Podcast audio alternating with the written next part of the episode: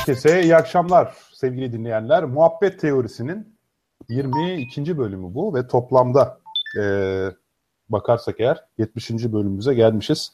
Yaş 70, iş bitmemiş esprisini geçen hafta yapmıştı Kaan. Kaan aslında o bu hafta yapılması gerekiyormuş ya. Hadi ya, hay Allah. Evet ya, valla bir fazla geldik. Evet, hemen dinleyicilerimizden sesimizin nasıl geldiğiyle ilgili de bir geri bildirim alalım. Ee, şu an derbi varmış. Ee, o yüzden katılımın az olacağını e, düşünüyoruz. Hı. Bazı futbol sever dinleyenlerimiz e, nedeniyle. Ama ve lakin biz zaten hem canlı yayın yapıyoruz interaktif olarak aynı zamanda podcast kaydı olarak koyuyoruz. Ee, bu sebeple biz kaydımızı yapalım. Gerçi bu arada tamam. şeye bakarsak eğer sohbet e, kanalına herkes burada. Herkese herkesten bir ülkesini şu an nereden bizi dinlediğini söylerlerse podcast'imizin güneş batırma şeysine bir bakalım. Tabii ki. E, durumuna bir bakalım. E, bu arada bugün Kaan'la beraber birisini konuk ediyoruz. E, geçen hafta söylemiştik. Onur Arpat bizimle beraber. Onur Arpat e, bir hekim. E, merhaba Onur. Merhabalar. Merhaba. Hoş geldin. Hoş bulduk. Merhaba. Onur e, hayat memat meselelerini bizden daha iyi tartışabilir diye kendisini çağırdık biz. Estağfurullah. Çünkü bugünkü konumuz hem e, etik olarak hem felsefi olarak biraz e, ciddi bir konu ve Onur kendisi de söyleyecek yoğun bakım e, da çalışan bir hekim olarak e, hepimiz için kötü ya yani hepimizin kötü olarak anlamlandırdığı bir deneyimi e, sıklıkla gözünün önünde görmüş, yaşamış. Hmm. E, bundan 3 hafta önce e, karı koca bir çift 75 yaşlarında. Kaç yaşlarındaydı hatırlamıyorum ben. Hatırlayan var mı? Sanıyorum 75 civarındaydı. Hatta benim önümde açık şu anda. Bakayım. Evet. Ee, yani aşağı yukarı. Ya birlikte kimseye yük olmak istemiyoruz diye intihar etmişlerdi. Onun üzerine bir ötenazi tartışmasına girişmiştik. Şimdi ben baştan şu uyarımı yapayım. Topu sonra size vereceğim. 5 dakikalığına ayrılmam lazım yine buradan çünkü. Ee, evvela biz bu programda hani intiharı veya ölümü teşvik teşvik etmekten korktuğumuz için kelimelerimizi çok dikkatle seçmeye çalışacağız. Bugün tartışmaya çalıştığımız şey acaba insanlar e, hangi şartlarda kendi yaşam haklarını kendi yaşamlarını sonlandırma hakkına sahip olabilir? Yani ötenaziyi bir önüne boyuna tartışmak istiyoruz. E, o yüzden konu gerçekten biraz sıkıntılı yani. evet sizlere bırakayım arkadaşlar ben. Hemen tamam. geleceğim. Tamam görüşmek üzere. Valla Onurcuğum tekrar hoş geldin. Şimdi gerçekten benim de merak ettiğim herhalde herkesin de merak ettiği yani arada sırada üstünde düşündüğü bir şeydir bu yani sonuçta hayat sonlu bir şey. Hayat fani. Evet. Eninde sonunda bir düşkün hale geleceğiz hepimiz. Bunun kaçınılır tarafı yok. Yani evet. ölümden kurtulan yok. Ama nasıl öleceğiz? Şimdi ölmenin de yolu var. İyi ölüm var, kötü ölüm var, güzel ölüm var değil mi? Öyle şeyler var. Yani, ne dersin? Evet. Tecrüben nasıl? Evet, ne yani oldu? Neler gördün? Biraz, biraz daha böyle ötenazi tabii çok tartışılan bir şey. Biraz daha e, ben güzel ölüm esasında yani ilginç hani bir güzel öldüler, güzel ölündü falan gibi bir laf vardır ya hani bazen de çok tepki çeker yani ne, nasıl ne demek yani güzel ölüm mü olur vesaire diye. Esasında e, onun üzerine biraz daha konuşmak istiyorum ben hani bu aralar çok okudum onun üzerine. Ama çok güzel şey. Çok güzel. Esasında bu aslında Tevfik bana suçu direkt benim üzerime attı Twitter'da da hani işte ya bir şey olursa sana atacağız suçu artık sıkıntılı bir durum olursa diye. Esasında Tevfik başlattı her şeyi. Bu hazır burada yokken ona şey yapayım söyleyeyim. Çünkü haberi o paylaşmıştı. Bir 70 yaşlarındaki bir Ülker ve Altan çiftçi e, e, bir çift bunlar. E, ve evet otel odasında intihar mektubu yazıyorlar. Diyorlar ki kimse bizim ölümümüzden sorumlu değildir. Kimseye yük olmak istemiyoruz. e, e, intihar edeceğiz, işte denize atlayacağız ve e, cesetlerimizi de kadavra olarak 9 Eylül Üniversitesi'ne bağışlıyoruz. E, şeklinde bir not bırakıyorlar ve intihar ediyorlar. E, bunun üzerine Tevfik şey yazdı. Ya ben psikopat mıyım bilmiyorum ama bana çok güzel bir ölüm gibi geldi bu dedi. E, onun üzerinden biz yani güzel ölüm nedir, kötü ölüm nedir? Neden biz bazı ölümlere daha güzel e, diyoruz? Neden bazı ölümlere o kadar da güzel değil diyoruz? Bunun üzerine bir tartışma başladı. E, ben yapmıştık. Valla yani, vallahi güzel olur. Yani ben de Tevfik'le aynı fikirdeyim. Şimdi herhalde söyleyemese de insanların çoğu aynı fikirde. Yani toplumumuzda şu sırada ölüm bir tabu gibi gözüküyor. Ölümden bahsetmemek lazım. Ölümden hiç hiç hatırlamamak lazım ölümü gibi bir şey var. Ama eski insanlar öyle değildi. Bir iki kuşak öncesine kadar hep ölümü hatırlayalım. Ölümü hatırladığımızda bu hayatın tadını daha iyi çıkartırız düşüncesi vardı. Ee, ama bunu kaybettik. Yani belki de onun bir yan etkisi var. Ara sıra düşünmek lazım buna. Ve ölümün de iyisini, kötüsünü, güzelliğini nasıl olur diye bir düşünmek lazım. Ama evet, daha sen... ben geldim bu arada daldım da araya. Şey, Hoş daha geldin. eskilere gidersek Kaan, e, ölümden evet. bahsetmenin ölümü çağırmak anlamına geldiği gibi batıl inançlara falan da rastlıyoruz aslında. Yani ölümün Hı. tabu olmasının eskide köklerini bulabiliyoruz. Yani Muhtemelen evet. Zaten... Muhtemelen öyledir ama tabii antik çağ filozofları da bile aynı düşünce var. Yani pek çoğunda e, ölümü düşün, memento mori fikri mesela bu eski Romalılarda olan Yunanlılardan aldıkları. Ölümü düşün ki bu hayatı daha iyi yaşayasın. Sonluğunu düşün diye. Ha? Valar Morgulis. O da Game of herkes ölür demekti galiba. evet. Yani işte bunun üzerinden geldik. E, şey, e, şunu söylüyorum yani esasında şimdi ben Almanya'da çalışıyorum. Almanya'da da çok farklı değil. Yani sanki bizim toplumumuzda ölüm tabu, başka toplumlarda değil vesaire. Yani bilmiyorum ölümün top, tabu olmadığı bir toplum tam olarak var mı? Ondan çok emin değilim ama en azından Batı kültüründe ve biz de Batı kültüründen yani az çok etkilenmiş ve aşağı yukarı hani benzer şeyleri e, değerleri taşıyan bir toplum olarak genel olarak Batı toplumlarında bir tabu ölüm. Yani konuşulmuyor bunun üzerine. Batı demeyelim de modern toplumlar diyelim. Yani modern bir toplumlar sanayi devriminden evet. geçmiş e, toplumlar diyebiliriz. Çünkü belki Afrika'daki kabilelere falan bakarsak e, oralarda ölümün ölümü algılayış biçimi çok farklıdır ama biz modern toplumlarda hani e, çocukların el bebek gül bebek büyütüldüğü e, işte anne evet. baba çocuk rollerinin böyle çok e, belli bir şekilde. Yok ben orada itiraz edeceğim çünkü e, bir iki kuşak öncesine kadar bizim dedelerimizin kuşağında da ölüm gayet doğal karşılanan hayatın parçası olan bir şeydi. Yani mezarlıklar e, evlerle iç içeydi. Çocuklar girer çıkar oynardı. Ve her zaman böyle dedelerimiz ölüme hazırız diye bir tavır içinde olurlardı genellikle. Evet, Aman hiç işte ölümden bahsetmeyin olmazdı. Ama modernleşme öncesiyle. Yani kentlileşme Ama öncesi. yani demek istediğim böyle Afrika kabilelerine falan gitmeye lüzum yok. Yani... Ha, evet doğru söylüyorsun aslında. Ama hani bugün kentlileşmemiş, tamamen kentlileşmemiş toplumlara nerede dersen ancak Afrika'da bulabilirsin. Biraz o yüzden yani. Yani ama şu var, şuradan ben geliyorum yani hani genel olarak en azından şu anda da öyle. Yani şuradan ben geldim ona mesela işte Almanya Türkiye karşılaştırmasını ister, isten, insan ister istemez yapıyor. Ya yani mesela Almanya'da Türkiye'de olmayan şöyle bir şey var. Almanya'da e, tıbbi vasiyet denen bir şey var ve tıbbi vasiyetinde e, Türkiye'den farklı olarak sen diyebiliyorsun ki yani ben ölüm durumuna gelirsem bana şunları şunları şunları yapabilirsiniz, şunları şunları yapamazsınız. Yani bana kalp masajı yapmayın diyebiliyorsun eğer çok kötü bir duruma gelirsem. E, işte ya da yani kendin tıbbi bir vasiyet yazabiliyorsun bu durumlara düşmeden önce ve doktor bunu göz önüne alarak seni tedavi etmek zorunda. Türkiye'de böyle bir uygulama yok. Ama böyle bir imkan olduğu halde e, işte gidiyorsun ya da tıbbi vasiyetin illa yazılı olmak zorunda değil. E, sözel de olabilir. Yakınlarınla konuşmuş olabilirsin. Gidiyorsun diyorsun ki yani bakın bu insan 80 yaşında bir insan tıbbi vasiyeti olmuş olabilir. Yani ne diyorsunuz ne, nereye kadar gitmeliyiz biz bu kişinin tedavisinde? Biz bu konuları hiç konuşmayız, konuşmadık. Konuşulmaz bu konular bizde sonucunu. Yani e, yanıtını alabiliyorsun Almanya'da da. Türkiye'de de aynı şekilde. Yani bana da sanki birkaç kuşak önce biraz daha farklıydı gibi geliyor. En azından ölüm yaşamın biraz daha bir parçasıydı gibi geliyor. Şu anda sanki biraz daha e, daha da tabu olmuş gibi görünüyor. Ama ne olursa olsun aktüel durum, şu anki durum biraz e, ölümün tabu olması. Hele hele genç insanların ölüm hakkında konuşması çok daha belki e, alışıla gelmedik bir şey. Ama şu da farkında olmamız gereken bir şey ki belki de e, konuş yani ölüm hakkında düşünmek aslında gençken makul bir şekilde yapabileceğimiz bir şey. Yaşlandığımız zaman ölüm hakkında bazen makul düşünemeyebiliyoruz. Niye Bunun uzak üzere. diye mi yani?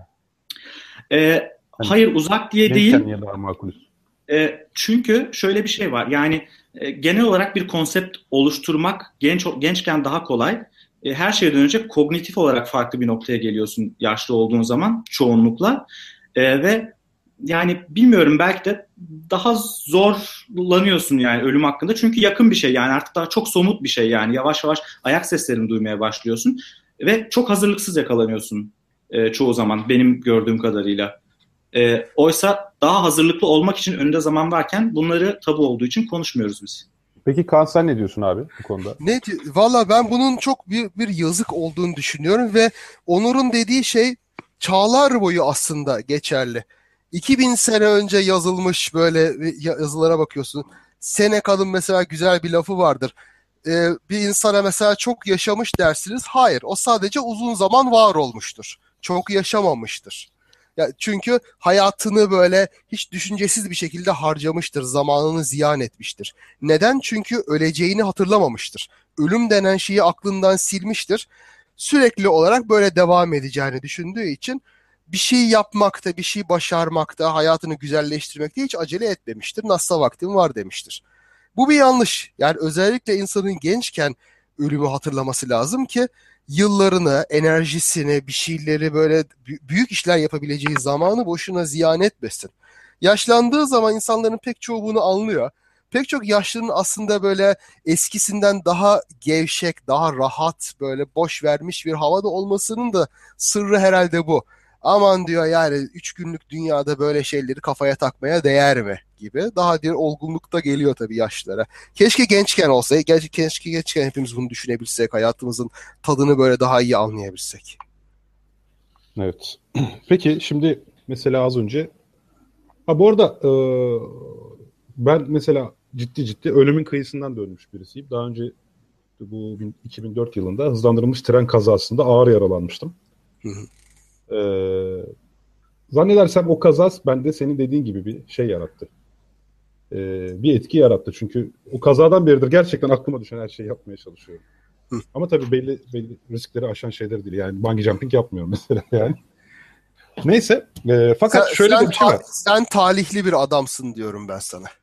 Peki teşekkür ederim. Benim başımdan Ama... böyle bir şey geçmediği için ben talihsiz bir adamım. Öyle mi diyorsun? Öyle diyorum kesinlikle. Ee, insanın eğer ki ben bazen başına kö- gel, gelen kötü şeyler onu gücünü arttırır. Onun e, hayattaki dayanıklılığını arttırır. Bu yani talihsizlik gibi görünen şeyler aslında bazen büyük talihtir. Buradan Nietzsche'ye bağlayacağız herhalde. Öl, öldürmeyen şey güçlü yapar diye. o da var. Şeyde bir hayır vardır. Her bildiğimizde bir hayır vardır. da bağlayabiliriz yani. Vallahi öyle. Bakış açısı. Her şeyde bir hayır ararsan buluyorsun aslında gerçekten de. Peki e, neden tam tersi olmuyor? Şimdi ona gelelim. Mesela e, her an ölebileceğini bilmek insanda hazır vaktim varken şu, işte şunları yapayım, isteklerimi yapayım, arzularımı hayata e, geçireyim e, demek yerine ya şöyle derse ulan ölüm var ben ölmeden yani en azından e, birikim yapayım yarın bir gün yani şimdi enerjim varken gece gündüz köpekler gibi çalışayım. Hı. Zaten hayat kısa falan gibi bir şeye neden girmez de diğerine girer. Ya da diğer ya buna giren de var mıdır? Tam tersine ölüm fikrinin e, insanı daha hayatta gevşek olmaya değil de çok daha sıkı olmaya e, iten bir tarafı olmaz mı? Ne diyorsunuz siz? Hep, hep ben konuştum. Onur bir konuşsun önce var. Yani çok e, emin değilim ama sonuçta şey var yani e, biz şu anda yaşamaya biraz daha alışmış durumdayız belki. Yani e, esas olarak bilemiyorum açıkçası hani neden neden böyledir, nasıl olur ama yani, yani ben, ben şunu sorayım. Ee, mesela Tevfik madem bunu söyledi. Sen mesela kısa ömür, bir sene ömrün kaldığını bilsen bol bol para kazanmaya mı çalışırsın? Bir kitap daha mı yazmaya çalışırsın? Herhalde Bana ikincisi. E, sana Bana diyorum mı? evet. Evet, ben evet. direkt sırt çantasını takar, e, dünyayı yanıma da sevdiğim kişiyi alır, dünyayı gezmeye çıkarım yani. Hah tamam. İşte biraz cevabı burada. Para istiflesek ne olacak? Bunun bir manası olmadığını biliyoruz zaten. Peki 15 sene sonra öleceğimi bilirsem 10 senesinde para istifleyeyim de son 5 sene böyle yaşayayım demez miyim? 15 sene sonra öleceğini bilirsen evet makul ama aslında insan ne zaman öleceğini de bilmiyor o da var. Onu da hatırlamak önemli oluyor. Her an ölebilirim. Yani şu anda da ölebilirim. Yarın da ölebilirim. Bu, bu da bunu da hatırlamak bir uyanıklık sağlıyor insana. O, o açıdan e, genelde aslında makul olan hayatını idare ettirecek kadar e, kazanç sağladıktan sonra hayatın tadını çıkaracak şeyler yapmak herhalde. Ben o namerde muhtaç olmayacak kadar kazanmak diye niteliyorum abi. Mükemmel. evet. İşte bak ne güzel. Geleneksel deyimler mükemmel oturuyor böyle şeylere. Evet. Peki şimdi az önce Onur bize şeyden bahsetti. Ne vasiyetiydi abi o? E, tıbbi vasiyet. Yani esasında bu insanların e, şöyle bir şey var. Yani evet bir gün öleceğim. Eğer ölüm aşamasına gelirsem e, güzel bir ölüm istiyorum. Nasıl bir ölümü kendime yakıştırırım. Yani ben sonuna kadar savaşmalı mıyım? İşte doktor bana iki saat boyunca kalp masajı yapmalı mı sonuna kadar? Yoksa yani atıyorum işte 75 yaşına geldikten sonra 80 yaşına geldikten sonra ben ölümü sakince kabul etmeli miyim? işte şey de diyebilirsin yani hayır bana her şeyi yapın sonuna kadar ben savaşmak istiyorum ben başarmak istiyorum. Mümkün olduğunca uzun süre yaşamak istiyorum. Bana her şey yapılsın. İşte entübe edilsin makineye bağlanayım cihaza bağlanayım solunum cihazına işte vesaire. Ya da diyebilirsin ki hayır ben istemiyorum hiçbir şey istemiyorum. Ee, solunum cihazın ciğerlerim yetmiyorsa bırakın beni sakince öleyim işte kalbim atmıyorsa bırakın atmasın sakin sakin öleyim de diyebilirsin. Ya da bunların çeşitli kombinasyonlarını da yapabilirsin. Yani dersin ki ciğerlerim çalışmıyorsa belki bu işte akciğer enfeksiyonundandır. Akciğer enfeksiyonundansa eğer beni makineye bağlayın çünkü bunu düzeltebiliriz. Ama kalbim atmıyorsa onu geri döndürmek çok zor. Bana kalp masajı yapmayın gibi çeşitli kombinasyonlarını yapabilirsin. Bu esasında insanların hani ben şu şekilde ölmek istiyorum. Hani bu şekilde bir şey olursa beni bırakın öleyim ya da ölmeyeyim bırakmayın e, diye belirleyebildikleri bir vasiyet, tıbbi vasiyet. Şimdi e, zaten ötenazi de ikiye ayrılıyor. Aktif ötenazi ve pasif ötenazi. Aktif ötenazi de e, doğrudan öldürücü bir madde ötenazi talep sahibine zerk ediliyor. Bu kişi e, tabii ötenazinin tanımı gereği tıbbi olduğu için e, hani cam kemik hastalığına sahip olabilir ya da hani bir başka hayata katılımını tamamen engelleyen hastalığa sahip olabilir, talep edebilir ve böyle bir şey alabilir. Pasif ötenazi ise tam olarak senin dediğin gibi kişinin e, çeşitli rahatsızlıkları var. E, tedavi almıyor, bırakın beni diyor ve ağrının giderilmesi dışında, yani adamın ağrısının yönetilmesi dışında hiçbir şey yapılmıyor. Günü gelince bu kişi ölüyor. Yani tedaviyi reddetmek de pasif ötenazi olarak geçiyor. Şimdi insanları ki senin o zaman bize gönderdiğin makalelerde Onur 75 yaşında bir bilim yani 75 yaşında ölmeyi e, kabul eden bir bilim insanı vardı. Çocuklarının nasıl bunu e, kabullenemediği. Dur sen nasılsa o yaşa gelince daha onu 80'e 90'a çekersin diye böyle evet. falan filan bir, bir kişi vardı da şimdi e, o yazıyı okurken şunu düşünmüştüm. Şimdi bizim ölümümüz Evet, sonuç itibariyle yaşamımız üzerinde tasarruf sahibi olan sadece biziz. Ee, bunun kararını biz verebiliriz. Ama aynı zamanda ölümümüz gerçekten yakınlarımızın e, bizden artık bizi tekrar göremeyecek olması, bizi özleyecek olmaları e, ve bizim acımızı yaşayacak olmaları. Yani böyle bir e, gerçeği de beraberinde getiriyor. Evet. Şu halde o zaman mesela sadece kendi ölümümüzle ilgili bir karar alırken onlara karşı olan sorumluluğumuzun boyutu nedir? Ya zaten belki de ötenezinin hani en e, çetrefilli tarafı bir bu. Bir de zaten onu az sonra tartışalım. Hani bu kararı alan kişinin akıl sağlığında nasıl emin olabiliriz? Bir de ikincisi. Evet yani şimdi şöyle e, bu hakikaten çok ilginç bir konu. Yani bu işte denilen kişi Doktor Ezekiel Emanuel diye bir adam. 1957 doğumlu bir adam bu. E, yani öyle alalade biri değil. Onkolog kendisi tıbbi etik uzmanı ve aynı zamanda geriatri yani yaşlılık, yaşlı sağlığı uzmanı. Ee, yani adamın dediği temelde şu, şey, şu, senin bahsettiğin şeyden bahsediyor. Evet yani ben diyor ki 75 yaşına kadar sağlıklı bir şekilde yaşamak istiyorum. 75 yaşından sonra ölmek istemiyor. Yani ben ölmek istiyorum demiyor. Hatta kendisi de ötenaziye, aktif ötenaziye karşı bir insan. Ee, daha doğrusu aktif ötenazinin bizim güzel ölüm hakkındaki e, bazı tas yine inanıyor. Diyor ki yani çok küçük bir grup için, çok küçük bir grubun faydalanabileceği aktif ötenazi bu kadar fazla tartışmamalıyız. Asıl mesele bizim geniş halk yığınlarına, geniş topluluklara e, mutlu ölüm, güzel ölüm hakkında e, çeşitli alternatifler sunabilmemizdir diyor. Yani önemli olan daha fazla insana daha iyi ölme fırsatı vermektir diyor. Ve e, bu konuda epey bir düşünmüş. Senin dediğin şeylerden bir tanesi yani hani onun dediği şey e, meselenin olumlu yanlarına şu açıdan bakıyor. Diyor ki 75 yaşındayım. Biliyorum ki 75 yaşından sonra artık giderek daha fazla hasta olacağım. Biz giderek daha fazla hasta oluyoruz ve giderek daha fazla engelli oluyoruz. Ve ben engelli yaşamak istemiyorum. Çünkü biliyorum ki engelli yaşamak e, ciddi bir şekilde insanın hayatını kısıtlıyor. Ciddi bir şekilde verimliliğini azaltıyor. Hele hele demans da yani e, Alzheimer veya başka türlü bir unutkanlık, demans hastalığı devreye girerse daha da içinden çıkılmaz hale geliyor ki illaki devreye giriyor. 85 yaşının üstündeki 3 kişiden birinin e, çok yüksek derecede demansa sahip olduğunu biliyoruz. E, 80 Demansı yaş açıklayabilir miyiz dinleyiciler için? Yani işte e, unutkanlık, çeşitli bilişsel fonksiyonların düşmesi e, ve e, kişinin en sonunda ileri derecelerde etrafında kimseyi tanıyamaması, ne, nerede olduğunu ve ne yaptığını bilmemesiyle sonuçlanan ciddi bir şekilde kognitif fonksiyonların düşmesiyle sonuçlanan bir hastalık. Alzheimer bunun en çok e, görüleni e, beyinde bazı proteinlerin birikmesiyle oluşan e, bir hastalık. Patomekanizması ile ilgili çok çeşitli spekülasyonlar var ama netice olarak gerçekten de çok ciddi bir şekilde insanın e, kendisi olmaktan, insanı insan olmaktan çıkaran hastalıklardan bir tanesi. Şu anda aktif bir şekilde te- bir tedavisi bulunmuyor. Bunu öne sürüyor. Diyor ki yani ben bu şekilde yaşamaktansa hatta şu, şunlardan bahsediyor, örnekleri veriyor. Diyor ki 80 yaşın üstündeki Amerikalıların %30'undan fazlası 10 basamak merdiven bile çıkamıyorlar. 80 yaşın üstündeki Amerikalıların yine %30'dan fazlası 2 saat oturur durumda duramıyorlar. Yatmak zorundalar. Yani bu nasıl bir hayattır ki e, ben bu hayatı sonuna kadar devam ettireyim. Yani ölümsüzlük peşinde koşayım. Bu ölümsüzlük doğru değil. Ve şunu da söylüyor e, tıp son 50 senede e, evet yani şeyi yavaşlattı, yaşlanmayı yavaşlattı ama yaşlanmadan çok ölmeyi yavaşlattı.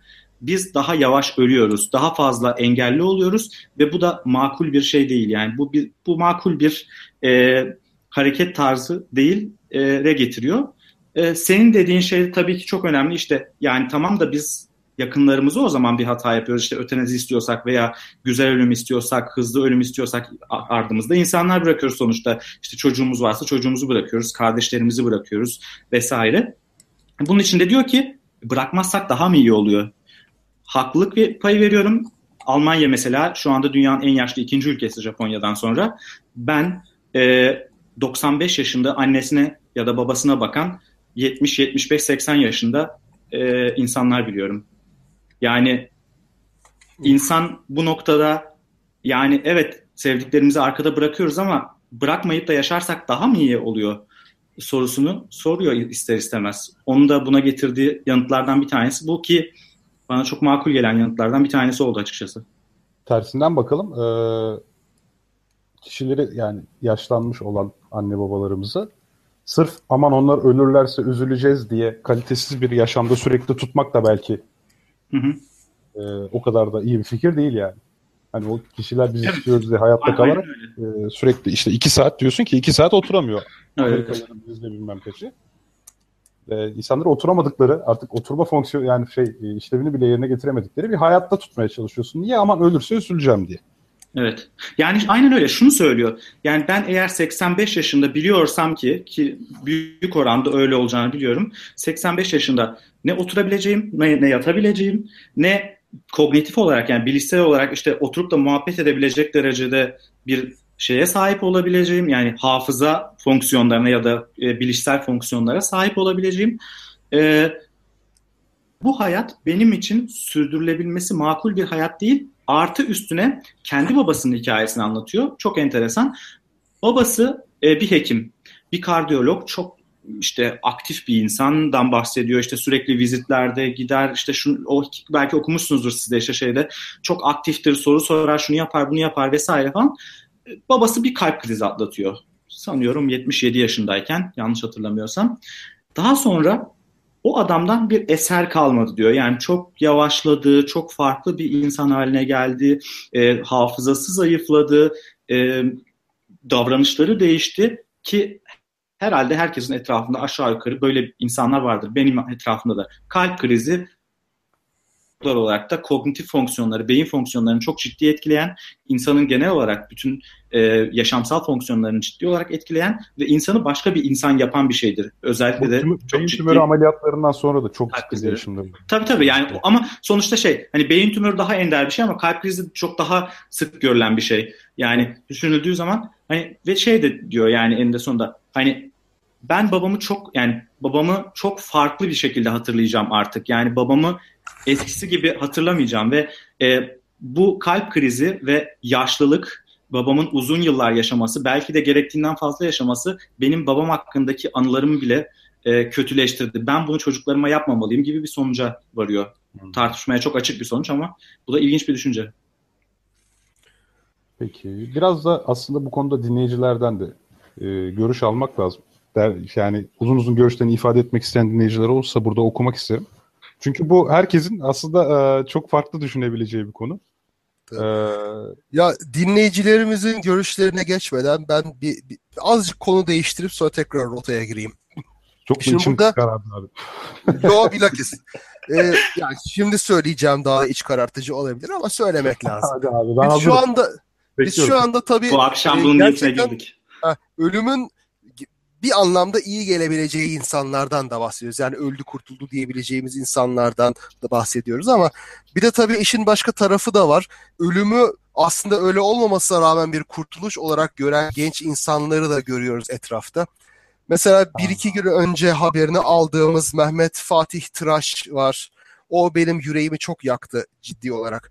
Bu genç insan e, doktorasını yeni almış 2016 yılında Çukurova Üniversitesi'nden ve barış için akademisyenler arasında, o grubu arasında bu barış imzacıları olarak bilinen ve barış istemesinin cezasını içinden çıkarılmakla yani doktorasını alır almaz araştırma görevlisi görevinden uzaklaştırılmakla ödemiş maalesef. Haziran ayında işten çıkarıldıktan sonra e, birkaç yerde daha iş aramış. Tam böyle son aşamaya gelince imzacı olduğu için reddedilmiş, ortalıkta bırakılmış ve herhalde hiç onu destekleyebilecek bir şey bulamamış etrafında, umudunu kaybetmiş ve canına kıymış. Genç insan yani daha doktorasını yeni almış, belki 30 belki daha da küçük.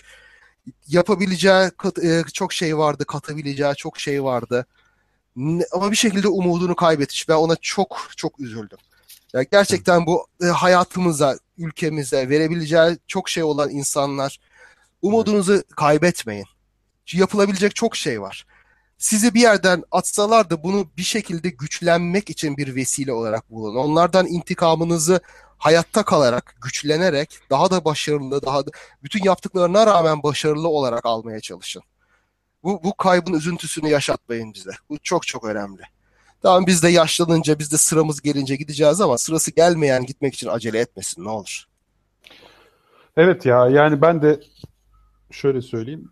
Yani ölümün üzücülüğü tartışılmaz bir şey ama herhalde bir insanın intihar etmesi herhangi bir sebeple ölmesinden daha üzücü geliyor bana. Çünkü o çaresizlik hissini de içinde barındırdığı için. Yani aynı zamanda e, hani bu kişi ölüm gibi bir çareye başvurmadan önce de zaten yaşamdan hiç keyif almıyor oluşu bunu içinde barındırdığı için zannedersem.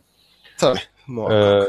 velhasıl hani bence de evet insanların canına kıymaması gerekir. Hatta ben hep şey de- şey derdim eskiden. Ya hani canıma yani çok çaresiz kaldığımda canıma kıyacağıma böyle Türkiye'nin doğu sınırında yürüyerek dünyayı gezmeye başlarım. Afgan mülteciler arasında falan böyle manyak bir hayat yaşarım. Hani orada ölürsem ölürüm ne yapayım yani hani e, öyle bir şey yaparım falan filan diye düşünüyordum. Ee, evet ya çok üzücü. İnsanları çaresiz hissetmesi çok üzücü. Hele insanları çaresiz bırakılması çok daha üzücü ve yaralayıcı. Maalesef öyle şeyler oluyor şu an ülkemizde. Şimdi şöyle bir dinleyicilere bakıyorum. Ee, Kübra Karacan, ölme özgürlüğünün elimizde olması sanırım müthiş tatmin edici bir duygu demiş. Ee, Kaan, buradan stoacılığa bir e, ışık çakması var. Evet, evet. Gayet stoik bir düşünce. Şimdi sto- e, stoacılıkta aslında e, ölüm teşvik edilmez. Hatta zorluklara göğüs germek bir stoacı erdemdir. Zorluklarla mücadele etmeyen insan elindeki yetenekleri de kaybeder, güçlenemez. Hatta Epiktetus der ki Herakles eğer bu canavarlarla boğuşmasaydı, o haydutlarla savaşmasaydı Herakles olmazdı ki. Yan gelip yatan bir şey, yağ tulumu olurdu. mücadeledir insanı güçlendiren. Ki demin de Onur Nietzsche'den bahsetmişti. İşte seni öldürmeyen seni güçlendirir. Aynı düşünce aslında. E, ama bir yerden sonra e, stoacılar intiharı da e, mübah bulurlar. Yani e, hiç mi baş edemiyorsun zorluklarla? Elinden geleni yap ama hiçbir şekilde baş edemiyorsan kapı açıktır derler. Kapı açıktır demek intihara cevaz vermektir stoacı dilinde. Ki onurlu bir şekilde intiharı tercih eden stoacılar da vardır. Söz gelişi böyle e, stoacı literatürde kahraman kabul edilen Cato vardır genç Kato diye bilinir. Bu e, Julius Caesar döneminde tanınmış bir senatördü ve Caesar'a muhalefetiyle bilinirdi. Ve Caesar Cumhuriyete karşı isyan edip bir darbe yaparak kendisini diktatör ilan ettiğinde, imparator, imparator ilan ettiğinde e, Kato buna isyan edenlerle beraber iç savaşta taraf oldu Sezar'a karşı. Tabii tarihi biliyoruz. Sezar kendisine karşı olanları ezdi, yok etti ve Kato ele geçmek üzereyken Sezar'ın kendisini canlı ele geçirmesini istemedi. Kaçacak hiçbir yol yoktu. Ama dedi ki nereye ne kadar tıkarsan tıka etrafımı Kato yine kaçacak bir yol bulacaktır dedi. Ve kendi elleriyle kendini öldürdü. Şeymiş e, bir kılıç yarası olduğu anlaşılıyor ve kendi elleriyle o yarayı genişleterek ölme e, e, kendini öldürmüş. O şekilde öldürmüş. Çünkü başka bir çaresi yoktu diye anlatıyor tarihler eğer e, Sezar'ın eline geçseydi onu bir propaganda malzemesi olarak kullanacaktı. Bunu sağlamamak için kendi prensiplerine karşı düşmemek için kendini öldürdü diye anlatılır. Yani bu tür politik intiharlar yani savaşlar tarihinde bu arada çok. Yani hani mesele sadece stoacı olup olmamakla alakalı değil burada. Ee, bu söylediğin. Muhakkak. Yani tabii şey olabilir. Birisi... hatta Yıldırım Bayezid'ti değil mi? Timur'un elindeyken e, yüzüğündeki zehri içerek mesela intihar eden. Ee, e, yok intihar edememiş. Yani e, Bayezid esiri olmuştu evet, Timur. İntihar edemeyip uzun süre gezdiriliyor hatta filan. Ama şey var e, tabi bu şey ben ele geçersem işkence görürüm veya aşağılanırım falan korkusu var. Stoacılarda o korku yoktur. Hatta Kato e, ele geçse hayatta kalacağından emin. Ama bir dakika. Sezar ona iyi bakacak. Kato öldüyse onun için intihar ettiğini nereden biliyoruz ki? E bunlar kayıtlarda çünkü. Ya bunlar şey, kaydedilmiş. Yani biraz şey var burada. hani Kato bize bunu söyleyemedi. Niçin intihar ettiğini. E, ama etrafında insanlar vardı. O tek başına bir yalnız adam değildi. Ha anladım. Ya o komutanlardan birisiydi yani o. Anladım. Yani Onun bir şekilde için. etrafındaki insanlara Kato kaçacak yeri bulur diyerek o söylediğin şeyi evet. e, intihar ettiği için biliyoruz. Anladım. Evet, evet o şekilde. Yani e, Galip Sezar evet, olmasına rağmen bu tarihi yanlış yazamamış. Evet tabii örtbas etmeye çalışmıştır etmiştir ama e, şeyde yani ilginçtir Romalılar arasında bu döneme Roma stoacılar arasında bu döneme hayranlık çok vardır. Hatta herhalde işte bazı Roma imparatorlarının bütün filozofları stoacılarla beraber sürmesinin sebeplerinden biri de bu olsa gerek. Tabii filozofların dili uzun oluyor. Şimdi bizim akademisyenlerin başına gelenler gibi Roma'da da böyle filozofların da çekmediği kalmamış. Peki. Ee, Uğur Dal, anneannem yaklaşık 10 yıl Alzheimer hastalığını yaşadı. Büyük bir bölümünde kendinden tamamen habersizdi ve belli bir yerden sonra çevresindeki herkesin ölmesinin daha doğru olacağını düşünüyordu. Ee, belli bir yerden sonra kişi farkında değil durumdan ama çevresindekiler daha çok yıpranıyor diyerek görüşünü iletmiş. Daha önce bunu e, Onur da söylemişti biraz. Evet. Ee, onu yani, desteklemiş. Ya daha mesela ben asıl soru şu. E, yani ben şu sorayım mesela e, e, olur nasıl anlarız geri, geri dönüşü olmayan bir akıl hastalığına katıldığımızı? Yani insan tabii kendini bilmez Alzheimer ilerlediğinde. Ben kötüyüm artık gideyim demez. O yola girdiğimizi nasıl anlarız? Zaten mesele e, biraz da şunda e, düğümleniyor galiba. E, ölüm çok büyük bir tabu ve biz bunu daha önce hiç düşünmüyoruz biz ölüm düşünmeye başladığımız zaman zaten hakikaten bilişsel olarak başka bir noktada oluyoruz. Yani işte 70'li yaşlarımızda belki 80'li yaşlarında insanlar düşünüyorlar bunu ya, ya da bizim jenerasyonumuz belki o yaşlarda düşünecek. Çünkü bizim ömrümüz uzayacak yani hani şu anda kimden daha da fazla yaşayacağız muhtemelen. E, asıl mesele belki de bunu şimdiden düşünmek, şimdiden masaya yatırmak, bir yavaş yavaş bir konsept oluşturmak, bütün bu tabulardan e, uzaklaşarak ve iyi, mutlu bir ölüm nasıldır? Nasıl bir ölüm mutlu bir ölümdür? Biz hakikaten nasıl ölmek isteriz? Bunu e, bunun üzerine biraz düşünmek yani belki de olmak. Çünkü daha sonrası gerçekten çok zor. Yani işte ne zaman e, bilişsel e, fonksiyonlarımız azalır, ne zaman sağlıklı düşünemeyiz? Bunun sorunun cevabını vermek çok zor. Bazen bunu biliriz. Mesela kim olabilir? Huntington hastaları. O zaman e, Çağrı da e, Çağrı Yalgın örnek vermişti. Huntington hastaları e, çok ender bir hastalık ama mesela siz Huntington hastasıysanız e, bilirsiniz ki bu genetik bir hastalık. E, herhangi bir tedavisi yok şu anda. Sadece deneysel tedavileri var.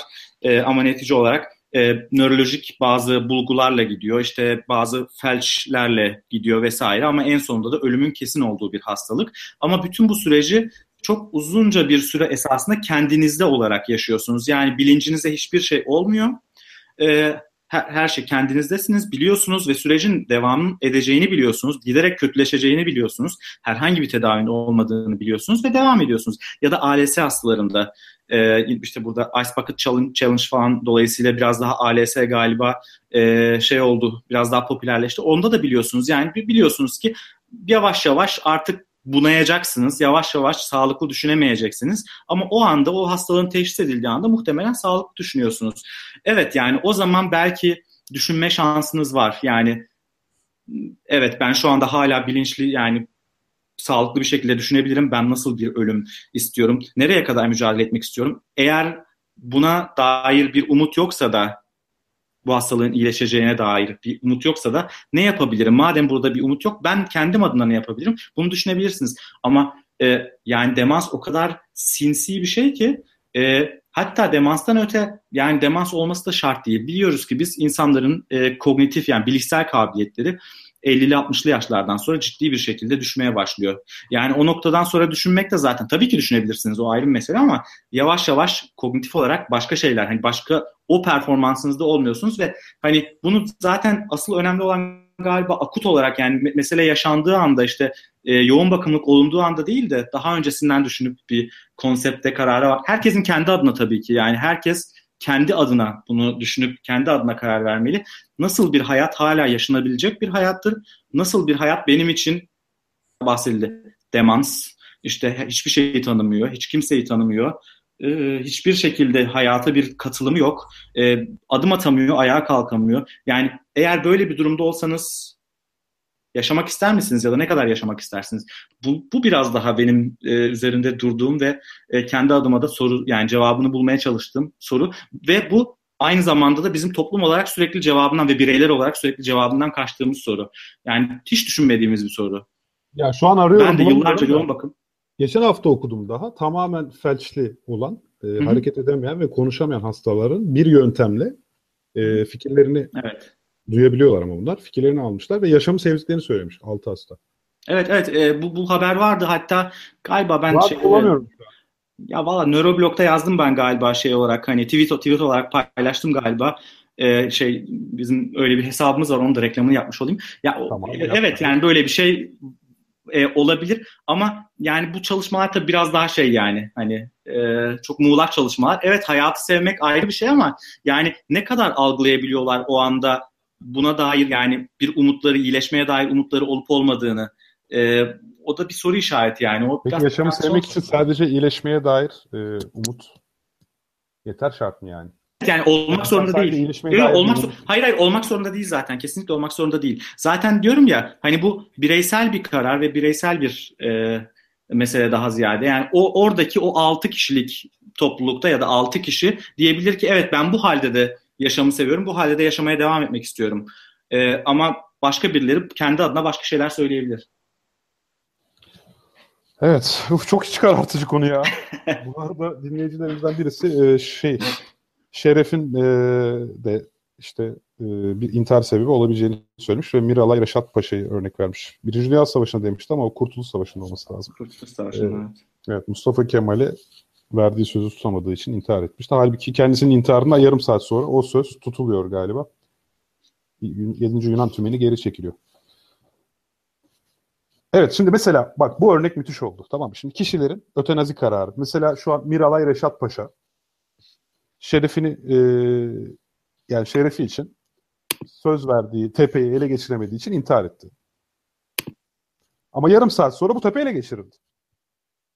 Şimdi eğer ki insanların e, hani ötenazi kararlarını serbest bırakırsak e, ve doğru değerlendiremeyerek erken bir intihar kararı alırlarsa bunu nasıl engelleyeceğiz? Zaten hani ötenaziye karşı çıkmanın esas e, nedenlerinden bir tanesi de bu. Çok büyük bir sorun. Birkaç hafta önce Hollanda'da e, yine bu tartışıldı. Kronik depresyonda uzun yıllardır depresyonda olan ve defalarca intihar teşebbüsünde bulunan bir hastaya e, ötenazi hakkı verilip verilmemesi tartışılıyordu ve galiba en sonunda da yani hakikaten verilmeli gibi bir sonuç, sonuca bağlandı sanırım. Tam takip edemedim. Belki de başka bir sonuca varılmıştır. Ve bu gerçekten ciddi bir şey yani hani etik bir soru yani. Biz e, yani depresyonda olan ve işte intihar teşebbüslerinde bulunan, e, daha önce defalar defalarca denemiş, başarılı olamamış bir hastaya ötenazi hakkı vermeli miyiz? Ötenazinin yasal olduğu bir ülkede bile e, bu tartışmalı bir şey şu anda. Bilmiyorum yani siz ne dersiniz? Vallahi e, bu arada Kaan bir düşmüştü. Geldi mi? Kaan. Şu an Kaan'ın sesini alamıyoruz. E, tekrar çıkıp gelebilir belki. O bizi duyuyorsa.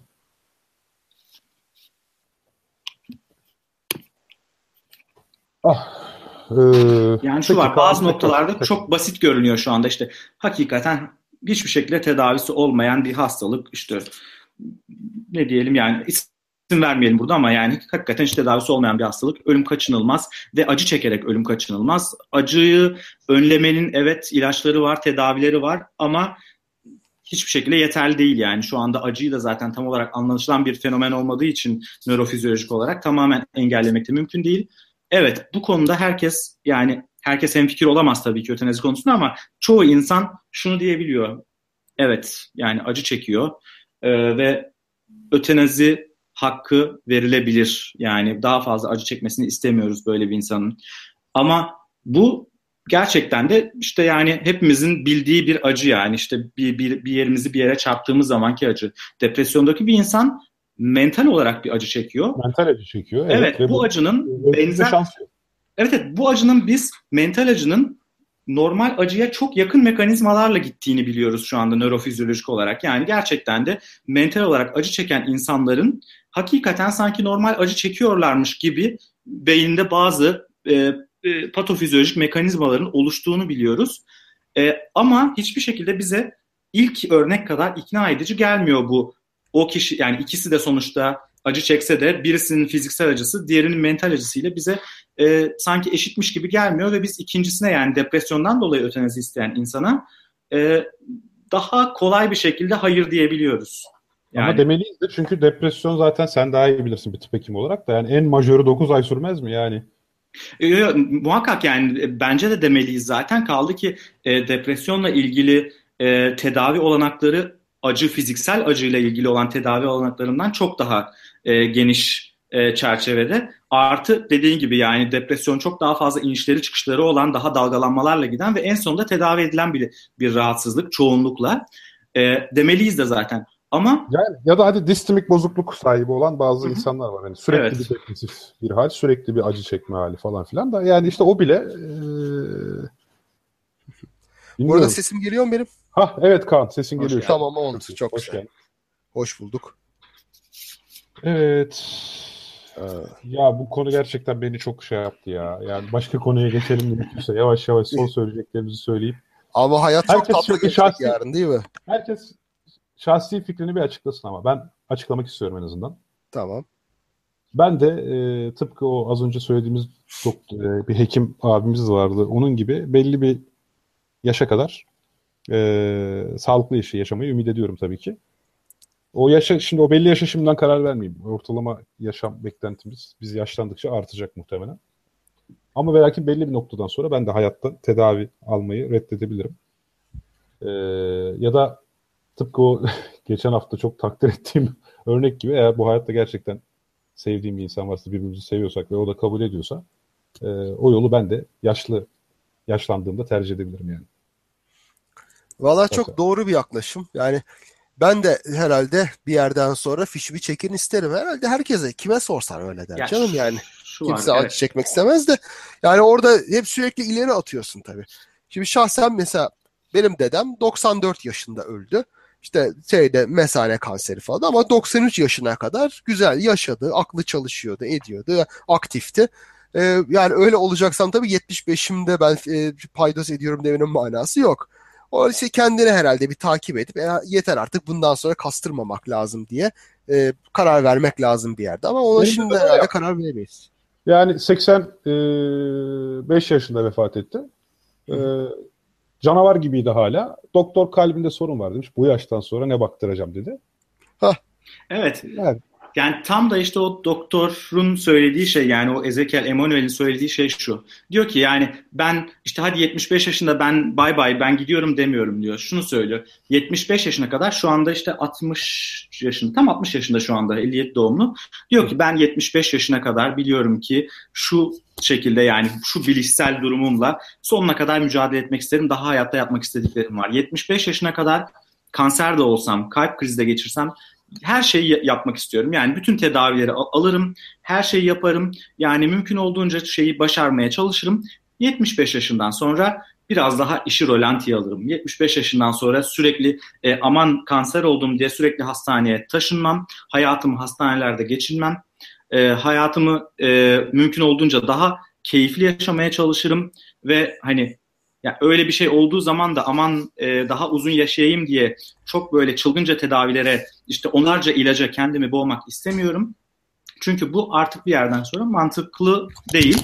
E, bunu ki ölümsüz değiliz. Ölümsüzlüğünü kabul, yani ölümsüz olmadığını kabul eden bir insanın şu an bizim tıpta yaptığımızdan farklı bir şekilde davranması gerekir.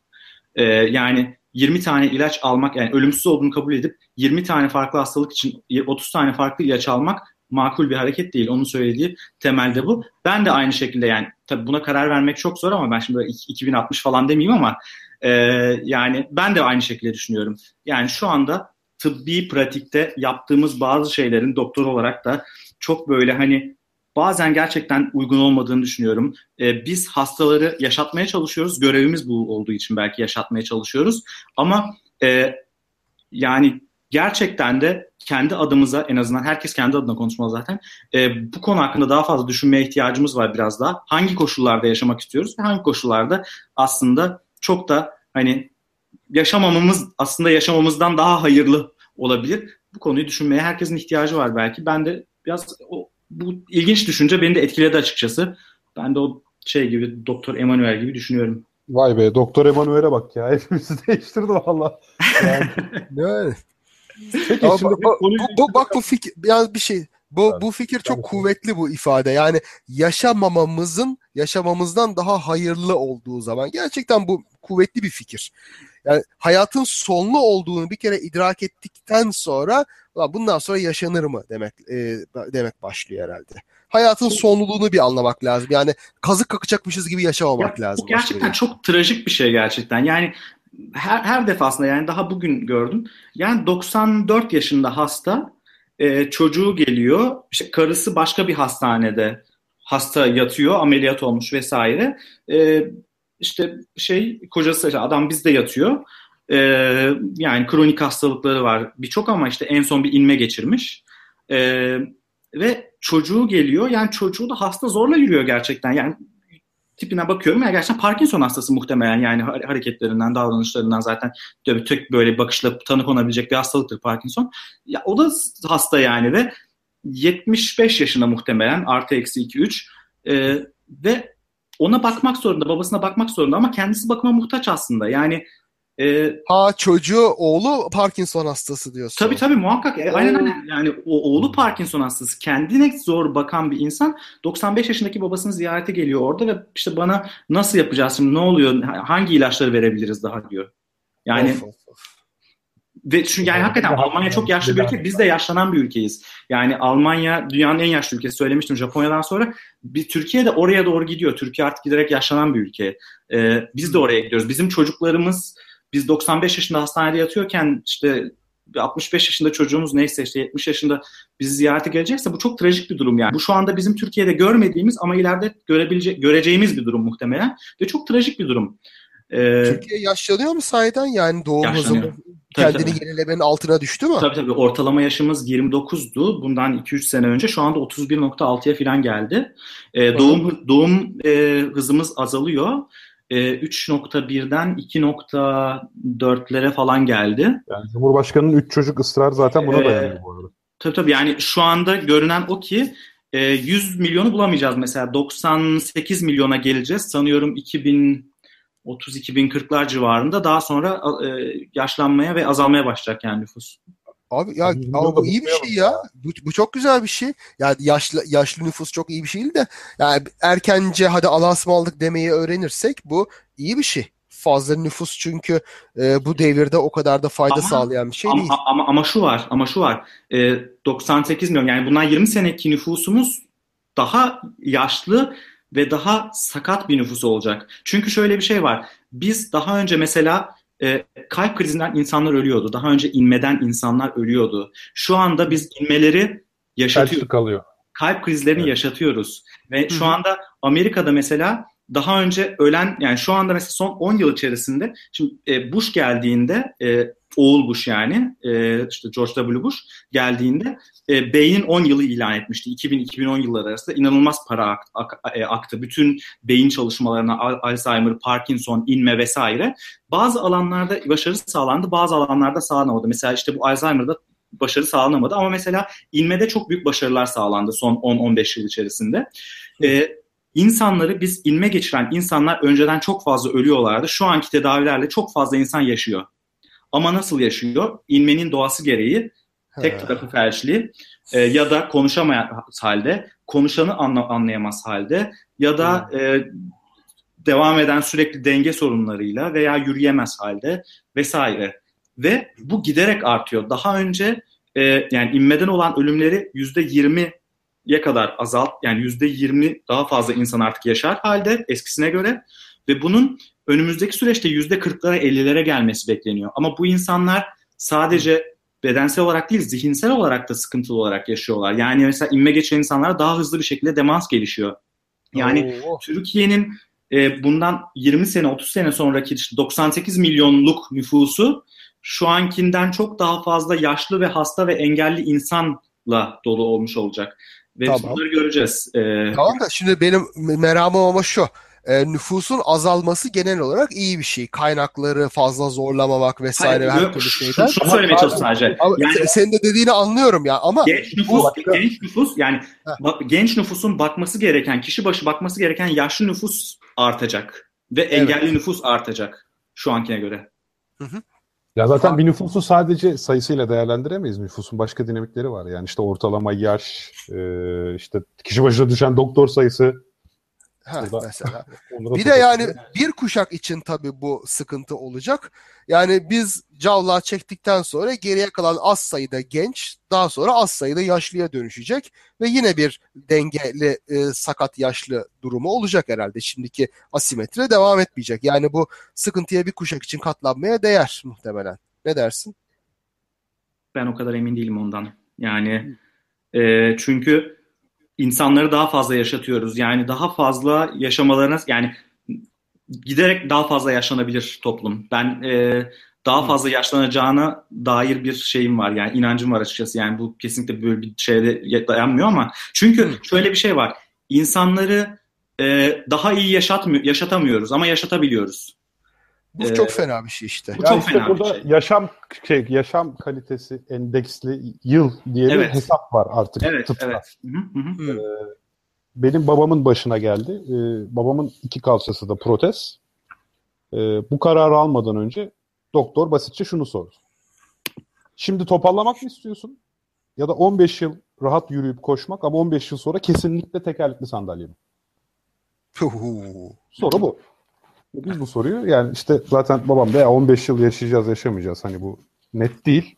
Ben şimdi yürümek istiyorum 15 yıl sonra gerekirse tekerlekli sandalye otururuz diye. Şimdi zaten bunları sayılarla hesaplamaya kalkarsak koşup oynayabildiğin bir yıla puan ver. Bunu 15 ile çarp. Evet. Artı tekerlekli sandalyedekine bir puan ver. Hadi bunu da 10 ile çarp. Yani ortalama yaşam beklentisine göre diyelim. Şimdi bunu topla bir de 25 yıl toparladığın hayatı çarparak topla. Hani hangisi puan olarak yüksek geliyor. Burada böyle bir hesap yapmak mümkün artık tıpta. Hı. Tabii o puanları neye göre veriyoruz kısmı biraz çetrefilli olsa da artık bazı kararları hani e, mesela bu şöyle bir şey de var. Mesela kadınlar menopoza girdiklerinde Onur lütfen sen düzelt yanlış söylersem. östrojen yüklemesi yapılması lazım. Şimdi bunun yapılmasının bazı riskleri var ama yapılmazsa da e, kırık riskleri var tamam mı? Ve işte bunun hesabı şöyle yapılıyor. Yani pek çok doktor burada östrojen yüklemesinin yaratacağı sıkıntıların göze alınabileceğini çünkü ileride yani böyle bir bacak kırığı halinde çok ciddi kemik kırıkları halinde kişinin yaşam kalitesinin tamamen düşeceği varsayımıyla yapılıyor. Doğru mu söylüyorum onu bilmiyorum. Son, son cümleyi duyamadım ben. Gitti ee, bu menopoza giren kadınlara östrojen yüklemesi yapılıyor ya. Evet evet orayı duydum. Hı -hı. Ha, yani burada başlıca motivasyon şu. Ya ileride kemik kırıklarıyla yaşam kaliten çok fena düşecek. Evet. Ben evet. şimdi sana östrojen yükleyeyim. Hani daha az yaşam kalitesi düşecek östrojen yüklemesiyle gibi evet. bir mukayese yapılarak karar veriliyor diye biliyorum. Evet, e, doğru evet ama öte yandan mesela östrojen yüklemenin de bazı kanser risklerini arttırdığına dair şeyler var, e, çalışmalar yani işte var. Kanser yani... riskini arttırıyor. O ikisi karşılaştırınca yani hani evet. tamam bazı kanser riskleri artıyor. Bildiğim kadarıyla meme kanseri riski artıyor çok ciddi biçimde. Hı hı. E, meme evet, kanseri evet. risk, riskiyle şeyi karşılaştırınca ileride yaşayacağı muhtemel kemik sorunlarını ve kırık problemlerini hı hı. hani e, meme kanseri burada daha göze alınabilir gibi durduğu için östrojen yükleme kesinlikle tavsiye ediliyor diye biliyorum.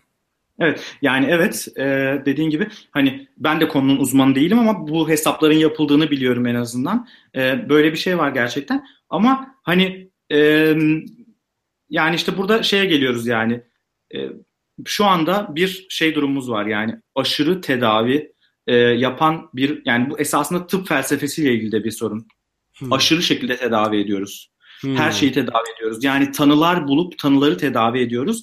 Devlet bize Türkiye'de de böyle, Almanya'da da böyle çok ilginç bir şey. Canan Karatay eleştirisi gibi bir şey. Canan Karatay'ın yaptığı gibi yapmak istemiyorum ama hakikaten de neyi buluyorsun, neyi tedavi ediyorsun onun parasını veriyor sana. Ve bu bu şekilde olduğu sürece de e, bu bu şekilde devam edecek. Yani hastaneye gelen her hastanın kolesterolüne bakılıyor e, ilgili ya da ilgisiz bir şekilde ve kolesterol ilacı veriliyor. Çünkü kolesterol ilacı demek bir tanı daha demek ve bir tanı daha belli bir e, to- toplam bir para demek vesaire. Hmm. Ve bu nereye kadar mantıklı ve nereye kadar e, bu şekilde olmak zorunda? Bu evet hastaneler için tıbbi tıbbın e, ekonomisi için faydalı olabilir ama hastalar için ne kadar e, faydalı, bizim için ne kadar faydalı, ne kadar makul, ne kadar mantıklı. E, buralara geliyoruz esasında. Bir de sadece ekonomisi falan şeklinde değil de herhalde hekimlerin çalışma felsefeleri içinde risk, riski göz ardı edip bir şey varsa hemen müdahale edelim gibi bir şeyleri var. Öyle değil mi? Mesela benim okuduğum Kesinlikle. bazı şeylerde tıbbi müdahale eleştirilerinde e, bu, bu tür şeyler mesela en ufak riskli bir şey var hemen işte bunu yapalım ama bunun bu müdahalenin de bir riski var belki bazen daha da fazla bunu doktorlara anlatmakta zorluk çektiğini söylüyor bu konuda. Mesela istatistikçiler veya psikologlar bu konuda çalıştıklarında. Bu Abi e, doktor var galiba bu konuda. Yani senin dediğin gibi de var. ee, bir de böyle daha e, hatta işte bizim benim böyle bir meselem olmuştu. Işıl'la konuşmuştum da Işıl mesela bir doktoru överken öyle hemen ameliyat demez diye övmüştü. Güzel. Ya evet o biraz daha dahiliyeci bakış açısı. Ben de nörolojiden dolayı o, o bakış açısına sahibim. Yani dur bakalım önce bir sakin sakin halledelim şimdi. Cerrahlar biraz daha şeydir yani. Hadi bakalım girişelim şu işe falan gibisine. Tabii yani öyle hemen ameliyat demez. Ee, evet o açıdan benim de takdir ettiğim şey e, doktorlara söylediğim şeylerden, sözlerden biridir. Bu arada kanseri böldüm ben abi. Bitirecektin ama bitti zannettim de girdim. Estağfurullah bitti sayılır. Bitti sayılır. Yani tamam. Peki Diyeceğim. o zaman ben konuyu değiştirmek adına da şunu söylüyorum. Bu arada hakikaten iç karartıcı olmuş galiba. Dinleyicilerden tepki de var. Ee, ya tepki demeyelim buna da tavsiye edelim. Ee, şimdi yaşlı birey hani az önce yaştan bahsettik. Ee, yaşayarak e, acaba hani artık çevresindekilere yük mü oluyor vesaire gibi de. Şimdi çok eskilere gidildiğinde Star Trek'i izleyenler Klingonları bilir. Klingonlar yaşlılara hiç saygı göstermez çünkü onlar savaşamazlar falan. E, çok eskilerde böyle bir anlayış hakimmiş. Özellikle de Türk boylarında. Yani Orta Asya'da. Hatta NTV tarihin bir sayısında okumuştum. Tam referans şu an veremiyorum maalesef. Bir tane öykü var. İşte e, gençler savaşa gidiyor. E, savaşta karşı tarafla bir anlaşmazlık oluşuyor. Normalde yaşlılar taşınmıyor. Savaşa da götürülmüyor. Hatta yaşlananlar yolda bırakılıyor. Fakat bir tane genç dayanamıyor. Babasını bir sandıkta saklıyor. Ondan sonra bu savaşta ileride iki tarafın çözemediği bir problem oluyor barış antlaşmasında. Sonra bu sandıktaki yaşlıyı çıkarıyorlar ve geliyor çözüyor. Tamam mı? Bu bu hikayenin o tarihlerde popüler olmasının nedeni şey diye dönüşüyorlar zaten hani yaşlılar hakkındaki fikirler muhtemelen bu çağda değişmeye başladı. Hmm. Tam bu hikayenin ortaya çıktığı tarihlerde diye. Jared Diamond'ın da e, Seks Neden Keyiflidir adlı kitabında menopozun kadınlardan için gelişmiş olabildiği yani olabileceğiyle ilgili hatta benim de bir yazım vardı herkese bilim teknolojide. Hı hı. Onu anlattığı bölümde şöyle bir örnek veriyor. Ee, tamam bugün bizim yazı, çizi, internet, kitap e, deneyimimizi bir eğitime dönüştürme e, şansımız var ama siz şimdi tutup da bir Afrika kabilesine gittiğiniz zaman orada yaşlı bilgeler e, topluluğun veya toplumun felaketlerle nasıl e, baş edebileceğiyle e, ilgili bir bilgi kaynağı olarak görev görüyorlar. Hı hı. Yani kişi orada 85 yaşına geliyor. Evet kör. Hatta sağır. Tamam mı? Yani hı. tam sağır değil tabii. Konuşulanlara cevap verebiliyor en azından. Yürüyemiyor. Bütün toplum bu kişiye çok büyük bir hürmetle bakmaya devam ediyor ve bunlar hiç de yok şey e, erinmiyorlar. Çünkü atıyorum 30 yılda 40 yılda bir gelen bir fırtına periyoduna girdikleri zaman köyü nasıl koruyabileceklerini bu kadından öğreniyorlar. Veya bir kıtlık yaşandığı zaman bu kadın söylüyor. 45 yıl önce de böyle kıtlık yaşanmıştı. İşte o zaman şu besini tüketmeye başlamıştık diye. Normalde o besin hiç tüketilmiyor tadından dolayı. Ama bu kadın e, o kıtlıktan nasıl çıkılabileceğini onlara anlatabiliyor. İşte canlı e, şey hafıza. Jared Diamond'ın başka bir kitabında böyle bir benzerlik okumuşum. The World for, uh, Until Yesterday'de galiba. Ö- e, dünya. Çevrildi Türkçe'de. Ha çok güzel. Ee, onda da mesela e, çeşitli ilkel kabilelerde yaşlıların özel yeri olduğundan, mesela ara bulucu olarak işledi, iş yaptıklarından sadece hafıza değil, gençlere baktıklarından, ya ki bu hala geçerli. Bak bu modern toplumumuzda da ne yapıyoruz böyle e, çocuğumuzu anneanneye, babaanneye bırakıyoruz yani. Yaşlıların aslında her zaman insan topluluğunda önemli bir yeri olmuş e, şeyde avcılık yapamadıkları zaman oturmuşlar ne bileyim mızrak yontmuşlar oturdukları yerde. Çocuklarla ilgilenmişler. Bir şeyler yapmışlar. Yani o genel yaygın bir şey gerçekten yaşlıların ne kadar olursa olsun bir işe yaramaları insanın sosyal hayatında. E tabii evet. çok düşkün olmuyorlar bu şey eski çağlarda yoksun şekilde yaşadıklarında. Yani e, çok böyle bakıma muhtaç hale gitme, e, gelmeden hadi Allah'a aldık diyorlar. O ayrı mesele. Şimdi zaten şöyle bir çalışma da var. E, Banilar üzerinde yapılan. Işıl Arıcan daha önce Açık Bilim'de yazmıştı. Ben de yazımda değindim. E, Jared Diamond da kitabında değiniyor. E, yaşlı annesi hayatta olan erkek balinaların e, hayatta kalma olasılıkları annesi olmayanlardan daha yüksek. Yani e, ya gerçekten de e, annelerimizin ve babalarımızın hani insanda da böyle olduğunu varsayabiliriz. Hatta ben yazımda da söylemiştim. Hı. Ee, mesela Türkçe'de öksüz deriz annesini kaybeden kişilere. Evet. Çünkü ök akıl demektir. Ee, aslında bir akıl vereni kalmamış anlamında. Yani e, onun yol göstericisi aklı yoktur anlamında. Bunun hmm, çok enteresan. insan versiyonu olan yani şöyle şu şekilde birebir değil tabii ki de hani hayatta kalma üzerinden değil de e, şu şeyle ilgili çalışmalar var. Yani işte e, insanları ne mutlu ediyor çalışmaları vardır ya tipik yani. Orada mesela öne çıkan en önemli şey e, şeydir. Güçlü sosyal bağlantılar. Yani e, paradan çok şey para belli bir miktara kadar vesaire falan bunun yani bin bir türlü şey var zaten çok fazla insan bu konuda hakkında yazdı araştırmalar yaptı vesaire güçlü sosyal bağlantılar ve güçlü ailesel bağlantılar e, insanları en mutlu eden şeyler olarak görünüyor hani hayatta kalma babında olmasa da mutluluk e, şey açısından e, mutluluk açısından bakıldığında ve anne babanın hayatta olması yani belli bir yaşa kadar hayatta olması da insanın mutluluğunu e, önemli ölçüde yani en önemli etkileyen en önemli faktörlerden bir tanesi. Hmm. Çok ilginç. Güzel. Tabii. Evet. Zaten yani balinalarla, balinalarla direkt e, şey yapamayız ama yani balinalardan farklı olarak ama benzer yani bir şekilde. Şimdi balina burada araştırmada balinaların ele alınmasının nedeni şu. E, menopoz gören iki, iki memeli var dünyada.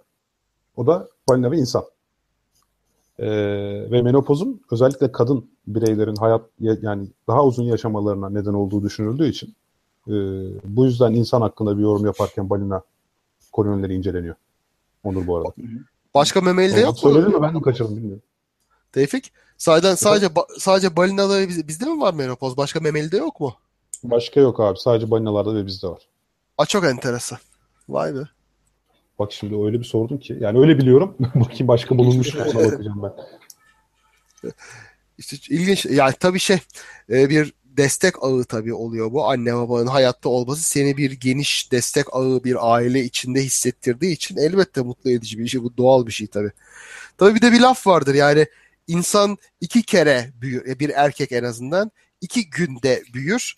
Birincisi işte baba olduğu zaman, ikincisi babası öldüğü zaman derler.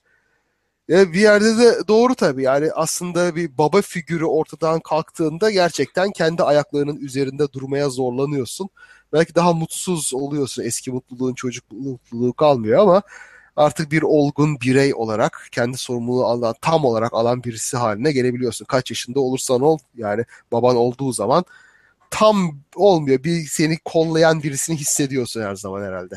Tamam bir düzeltme yapmak istiyorum. Heh. Ee, Buradan yine depresif konulara geldik. Bu konuşma. Depresiften çıkaracağım bizi. Ya ben ben bunu depresyon depresif diye görmüyorum ki kusura bakmayın o yüzden hep kaydırıyorum. Yani Abi, hayatın menopozun- gerçeği. Ha, pardon pardon pardon. Devam et abi. Ben Yani hayatın gerçeği olduğu için yani depresif olarak görmüyorum.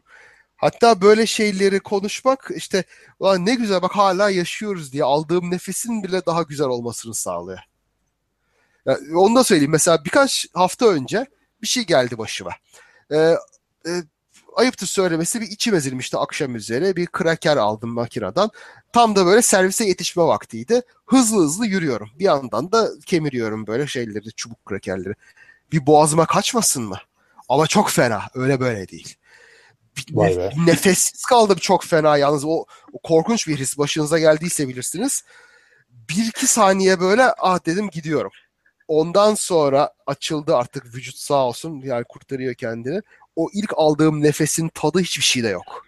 O hala hatırlıyorum o tadı. Yani gerçi George Ölüm- W. Bush'un da başına gelmişti. ölüm. Onun gibi olmak iyi değil ama. ya. Ya işte illa yoğun bakımdan çıkmak gerekmiyor yani demek ki bunun için. işte arada böyle talimler Kraker. boğazıma bir şey ha, tabii boğazıma bir şeyler kaçırarak o tadı yakalıyorum bazen. Evet. Bir gün çıkaramayacağım o olacak artık. Aman abi aman yani e, gözümüzsün lazımsın bize. Ama estağfurullah. Ben hemen bilgi düzeltmesi yapacağım. Unuturum diye şey yapıyorum. Yanlış bilgi vermekten çekindiğim için. Aslında pek çok hayvan menopoz görüyor ama menopoz görmeleriyle ölümleri birbirinin ardı ardına. Yani menopoz gördükten sonra uzun yıllar yaşayan sadece e, Ha, balinalar ve insanlar. öldükten sonra menopoz gören yok tabii. Yani yok şöyle söyleyeyim. Genelde hayvanların e, ortalama Galiba yoktur o. galiba yok. hayvanların ortalama yaşam süresiyle e, ortalama yaşam süresiyle şey e, yumurta rezervlerinin tükenme süresi birbirine çok yakın. Ha, Yani ama insanda öyle değil ve balinada öyle değil. peki acaba yumurtalar tükenince ölümü tetikleyen bir şey mi oluyor onlarda ya? Yani Hayır, hayır da genelde ortalama yaşam süresiyle e, yumurta rezervi böyle ekonomik olarak e, Ha, denk düş. dengelenmiş. Zaten aslında buradan da yola çıkarak peki niçin o zaman insan da balina daha uzun yaşıyor ki? Burada bir başka bir ekonomi rol oynuyor olmalı. ha. Ve yumurta rezervi bitmesine rağmen kadın bireyin, anne bireyin hayatta kalmasının toplumda başka bir faydası olmalı mutlaka ki böyle bir yani ilginç bir şekilde evrim bu yönde ilerlemiş diye düşünerek zaten araştırmalar bu alanda yoğunlaşıyor yani. Çok ilginç ya. Bir de balina deyince hangi balinalardan bahsediyoruz? Abi katil balina var. Ha. Onlar Acaba- sürü halinde yaşar değil mi? Sosyal hayvan. Evet. Daha sosyaller. Tamam.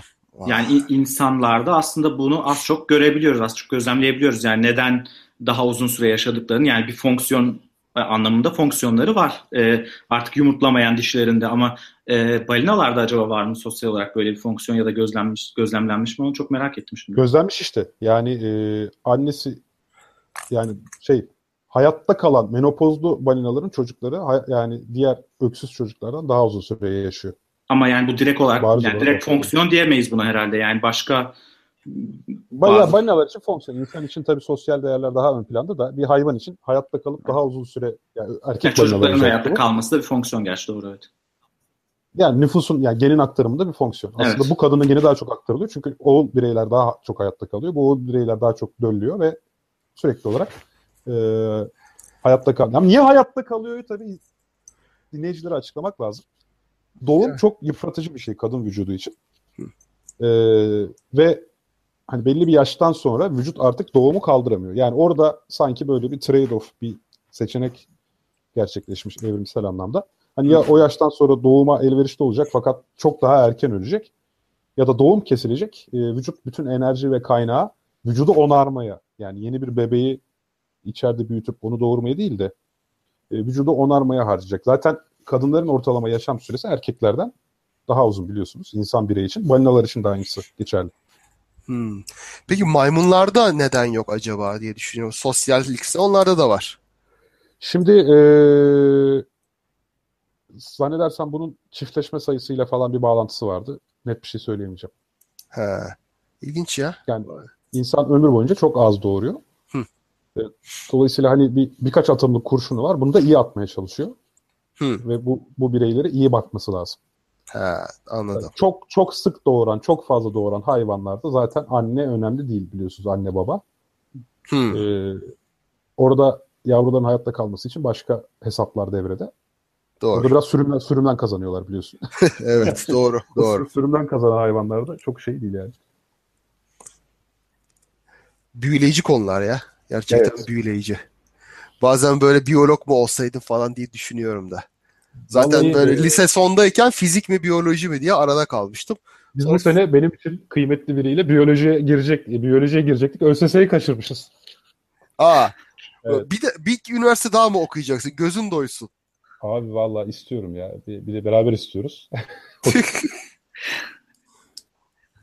Ee, sen bir şey diyordun. Yine ben böldüm gibi oldu. Ben tek kulaklıkla dinliyorum. O yüzden sizi Ha duyamıyorum. yok ben, ben tamam ben de, diyeceğim dedim canım. Dedim, peki. Güzel. İyi bari. Eh, toparlama vakti de gelmiş geçiyor hatta. Aa şaka maka. Bir Yani saat 15 dakika oldu. ya muhabbete doyulmuyor ama artık Evet. şey yapalım. Evet, Onur. Haftaya devam ederiz. Bugün e, içini kararttığım herkesten çok özür diliyorum. Ben kendim e, bu konular üzerine düşüne düşüne en sonunda e, herkese de bu, bu konuları düşündürmek e, şeyinde e, düşünmek durumunda bıraktım galiba. E, ama hakikaten çok ilginç. Yani ben düşünülmesi gerektiğini de düşünüyorum artık. Yani biraz tabu olmaktan çıksın en azından bizim kuşak için e, bu işler. Bunlar önemli bence. Çok iyi ettin hocam düşündürmekle. Ağzına sağlık sağ olasın.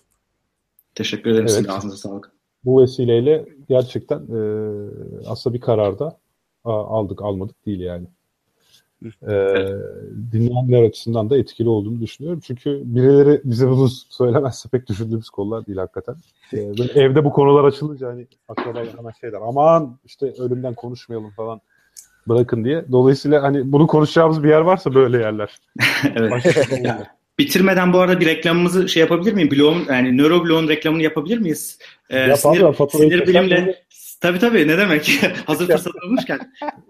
yani sinir bilimle ilgilenen illaki burada birileri vardır ya da hani sinir bilim, neuroscience vesaire bununla ilgili e, bir şeyler okumaktan keyif alan en azından tweet, blog yazısı vesaire. E, nöroblog e, tavsiye ederim herkese.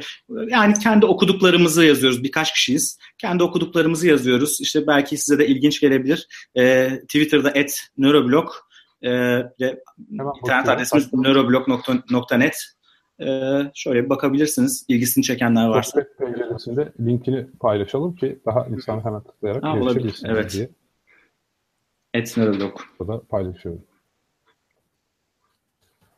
Evet Nuri, ben Onur ben takip etmiyormuşum. Niye daha önce söylemiyorsun abi? Valla Kaan takip ediyor. Bilemiyorum. Ediyorum valla ama çok geç ya. takip etmişim valla. Üzüldüm. Yok teşekkür ederiz. Çok seviniyoruz takiplere. Peki ben de bu arada reklam yapayım mı? Kaan müsaadenle abi. Dükkan Dükkan senin. Benim de e, 2 Mart'ta e, İstanbul Teknik Üniversitesi Uçak ve Uzay Bilimleri Fakültesi'nde yani 2 Mart Perşembe günü e, sektörün insan tarafı diye bir e, ufak seminerim olacak. E, havacılık sektöründe hani insanlarla ne yapıyoruz? Özellikle hani emniyetçi, e, örgütsel davranışçı olarak ben ne yapıyorum? Biraz kendi bölümüme e, bir mezun olarak e, seminere gideceğim ama anlatacağım şey genelde havacılıkta insan faktörleri olacak. Psikolojiye dayalı bir seminer olacak. E, İTÜ'lü arkadaşları ve İTÜ'ye gelebilen arkadaşları beklerim. Ben de böyle bir reklam yapayım. Kaan var mı abi sen? Kolay gelsin. Valla bende bir şey yok. Ben oturuyorum, çalışıyorum işte çıkır çıkır başka bir şey yok bizde. Senin aslında bugün bir seminerin olacaktı ama galiba. O işte e, elde olmayan sebeplerden e, ertelendi. Artık ne zaman bilmiyorum. O tekrar olursa haber veririm. Peki biz de merakla bekliyoruz o zaman. Evet, tüm dinleyicilerimize bugün bir rekor kırdık sayı olarak. Ee, epey kalabalık bir dinleyici kitlemiz vardı ki e, ha bu arada saati söylememişim. Müjdat Bal saat kaçta diyor. Saat 17.30'da olacak benim seminerim. Ee, bugün bayağı kalabalık bir dinleyici kitlesi tarafından. Der ki derbi maçı varmış. Futbol sever dinleyicilerimiz şu an burada değiller. Keşke TRT Radyo 1 sizi dönüşümlü verse diye biri vardı sağ olsun. Ondan sonra biz de teklifte bulunduk ama kabul etmediler tabii. Ee, şey, tüm dinleyicilerimize teşekkür ederiz. Ee, bu iş karartıcı konuyu dinlediler sağ olsunlar ve destek, destek verdiler. Ee, haftaya aynı gün aynı saatte diyebiliyoruz artık. Çok istikrarlı bir biçimde bu canlı yayında devam ediyoruz. Pazartesileri iple şeker hale geldim ben de. Vallahi ne güzel oldu. Bu güzel muhabbet oluyor bizim için de ya. Anca böyle Evet haftadan ya. haftaya böyle aramızda. Ben Kaan'la konuşmayınca özlüyorum artık. Öyle bir etkisi oldu ya. Bil mukabele efendim sağ olunuz. Valla ben de normalde bir dinleyici olarak ben de her hafta iple çekiyorum. Ee, gayet güzel oluyor gerçekten. Canlı yayın olması da gayet güzel oluyor. Hani bir şeyler yazabiliyoruz, etkileşim verebiliyoruz. O da çok hoş oldu gerçekten. Değil Sağ ol? Onur. Seni de Türkiye'ye gelince mutlaka e, fiilen bekliyoruz o zaman. Ee, umarım, umarım. Evet, Aynen, çok, çok isterim ben de. Tamamdır. O zaman herkese iyi akşamlar diliyoruz. Ee, İyi akşamlar. İyi akşamlar. Şen ve esen kalın mı diyorduk TRT'de. Tamam. İyi akşamlar herkese. Recep'li maşrapayı koyuyoruz şu an. Hadi eyvallah. İyi akşamlar. Daha fazla bilgi edinmek isteyenler Tarihi Osmanlı Mecmuası'nın 3. cüzünün 1912. sayfasına bakabilirler efendim. Ah,